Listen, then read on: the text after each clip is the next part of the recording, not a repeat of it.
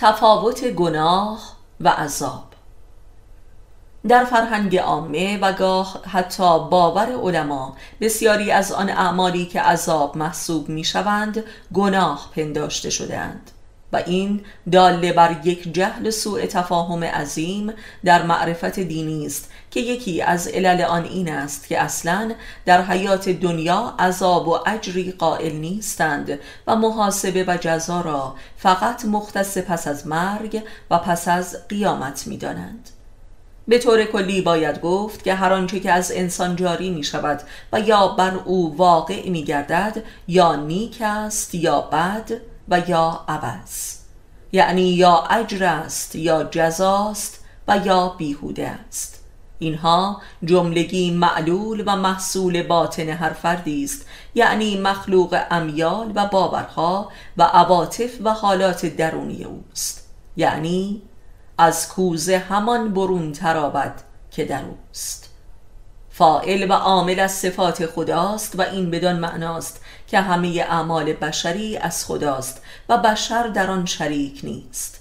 ولی افکار و آرزوها و برنامه هایی که در سر دارد از خود انسان است و در قبالش مسئول می باشد یعنی بشر مسئول باطن خیش است و آنچه که در برون رخ می دهد نتیجه طبیعی این باطن است. همانطور که در حدیث قدسی خداوند میفرماید باطن خود را زیبا سازید تا خداوند زواهر شما را زیبا کند.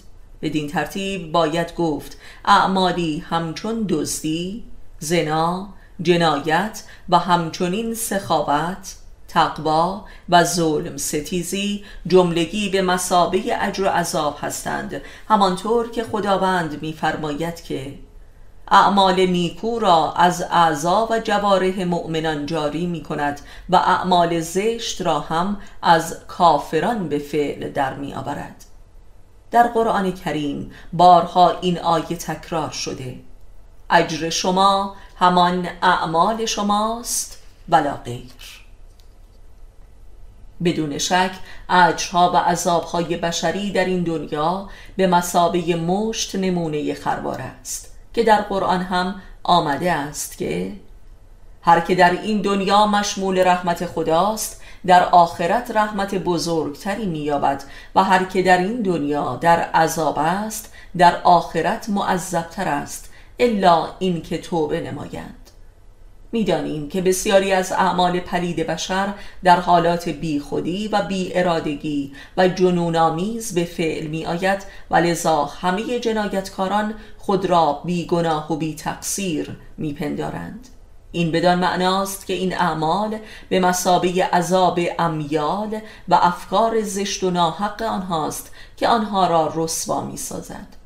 به لحاظی دیگر از همین دیدگاه بسیاری از اعمال زشت بشر به مسابه گناه ثانویه نیز می باشند در صورتی که از آنان عبرت نگیرد و توبه نکند. توبه اصلی و واقعی همانا توبه از باورها و افکار و امیال و آرزوهای نادرست است.